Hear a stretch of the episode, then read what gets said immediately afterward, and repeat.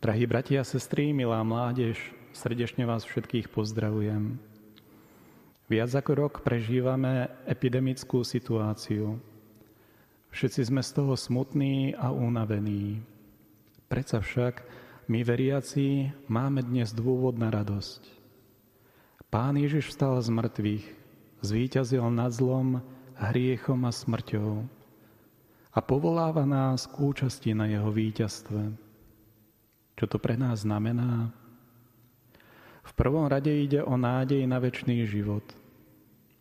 V druhej knihe Machabejcov čítame, čo očakávali siedmi pokrvní bratia, ktorých pohanský kráľ Antiochus IV.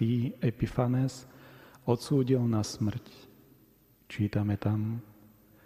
Ty zlostník, odstraňuješ nás síce z časného života, ale pán všeho míra pre ktorého zákony zomierame, vzkriesi nás pre väčší život. Nádej na väčší život bola vyjadrená aj v iných knihách Starého zákona. Napríklad v knihe Žalmov čítame Ukážeš mi cestu života, u teba je plnosť radosti, po tvojej pravici väčná slasť. V knihe Job Ťažko skúšaný a veľmi chorý muž takto dúfa. Oslobodený od tela budem vidieť Boha. Pravda, že nádej na väčší život nám najviac priblížil Pán Ježiš. On nám zjavil plné poznanie pravdy o živote po smrti. Toto poznanie je obsiahnuté v Evanieliu. Bude to blažené prebývanie spolu s ním, pretože Boh nás jedinečne vnútorne zmenil. Ten, kto ho nasleduje, ten sa stáva Božím dieťaťom. Výťaziaci Kristus Pán nás urobil svojimi dcérami a synmi, dedičmi neba. Máme si jazda myslieť, že ovocie vzkriesenia, teda väčší život, budeme môcť užívať až po smrti? Že tu v pozemskom živote ešte nič z tejto veľkonočnej nádeje nemáme a nedostaneme? Nie, tak to nie je. Veľkonočná nádej na väčnosť nás začína obohacovať už tu v pozemskej životnej skúške.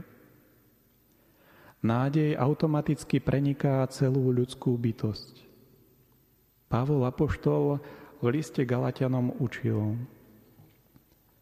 Vy ste povolaní pre slobodu, bratia, len nedávajte slobodu za príležitosť telu, ale navzájom si slúžte v láske.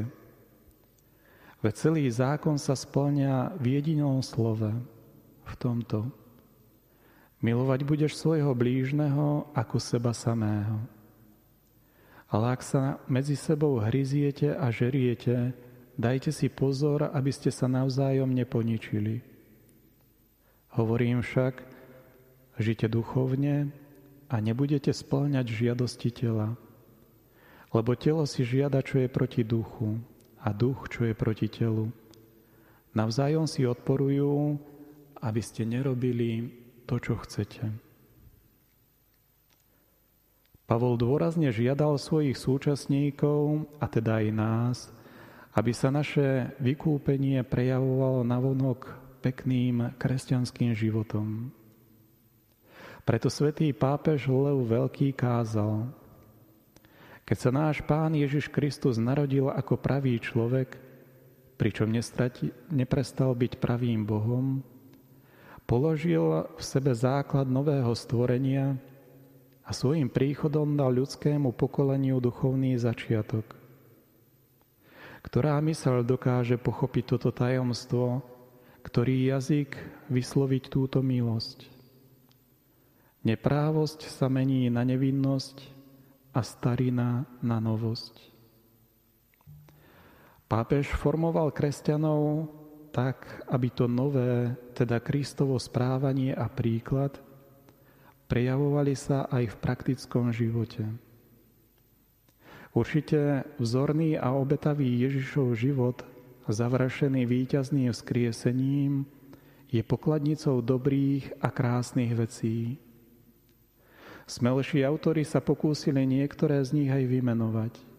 Príklad hrdinstva, príklad chrabrého zápasu a dodržania slova, víťazstvo dobrá a pravdy, víťazstvo života nad smrťou, vernosť slov a priateľstva. V tej istej kázni pápež Leo ďalej burcuje. Zobuď sa človeče a spoznaj znešenosť svojej prirodzenosti. Spomeň si, že si bol stvorený na Boží obraz, lebo aj keď bol v, Adami, v Adamovi porušený, v Kristovi sa opäť obnovil. Užívaj viditeľné stvorenia, ako ich treba užívať, ako užívaš zem, more, nebo, vzduch, pramene i rieky. A všetko, čo je v nich krásne a obdivuhodné, zameraj na chválu a oslavu Stvoriteľa. A naozaj dobrý kresťanský život mnohých veriacich za 2000 rokov je hmatateľným znakom pánovho zmrtvých stania a stálej duchovnej moci tohto jeho víťazstva. Významný francúzsky historik a pedagóg Ernest Lavis vyhlásil, ja ako historik neviem, čo sa stalo v Jeruzaleme vo veľkonočné ráno. Ale dobre viem, že v ten deň sa narodilo ľudstvo, ktoré nezomiera. Časopis Slovenské hlasy z Ríma z roku 1987 opísal nasledujúci skutočný príbeh. Nad morom havarovalo súkromné lietadlo, v ktorom boli dve osoby, pilot a bohatý štyriciatník, podnikateľ Jacques Noy. Pilot zahynul, Jacques sa zachránil na maličkom ostrove, ktorý však bol ostrovom malomocných.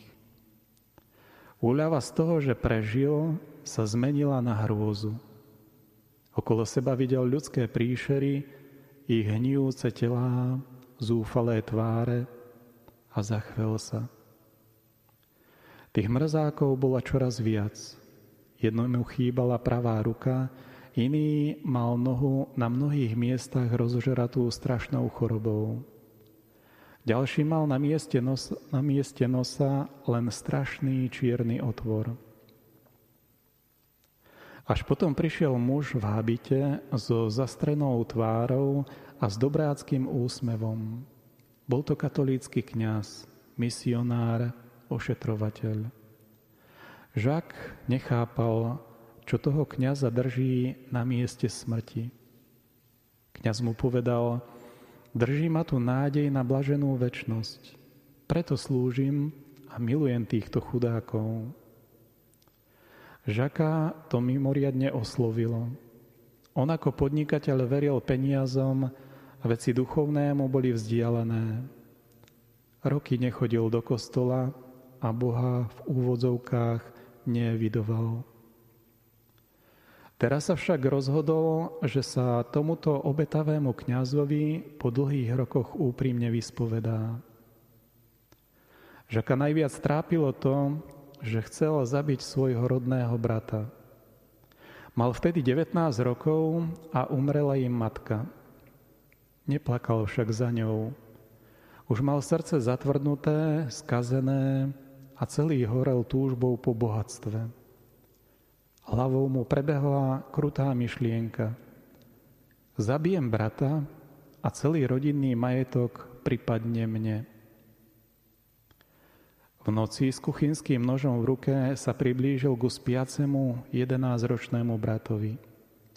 Mal vypité a tak sa stalo, že miesto srdca prebodol bratovi celú dlaň pravej ruky. Brat od strachu ušiel z domu a odvtedy nebolo po ňom ani chýru. Teraz by rád napravil svoj hriech. Rád by rozširoval na zemi lásku, ale nie tu, na tomto strašnom ostrove. Chcel by sa vrátiť medzi ľudí. Misionár ho rozhrešil a potešil ho. Povedal mu, že o dva týždne príde loď, ktorá dováža lieky a obvezy. Môže odísť s ňou. Žak sa veľmi potešil, mal zachránené nielen telo, ale aj dušu. Zásobovacia loď prišla na čas. Čln odvážal žaka na loď. Vtedy kňaz, misionár, stojac na brehu vysoko, dvihol pravú ruku a požehnal ho. Žak od prekvapenia strpol. V žiari zapadajúceho slnka celkom zreteľne videl žehnajúcu misionárovú ruku a dláne, cez ktorú sa tiahla hrubá červenkastá jazva. Misionár, bol to jeho rodný brat, sa na neho milo usmial. Žak nebol schopný ani pohnúť jazykom. Stál zmeravený a odhodlaný napraviť všetko, čo dovtedy kazilo. Bratia a sestry, aj my na Veľkú noc dostávame novú šancu napraviť svoj život, lebo sme obdarovaní veľkou nádejou, ktorú nám garantuje Ježiš. Využíme to. Vinšujem vám pokojnú a milostiplnú Veľkú noc. Nech nádej na väčší život prenikne celý náš život a motivuje nás k obetavému konaniu dobra. Všetkých vás zo srdca žehnám otec biskup Marian Chovanec.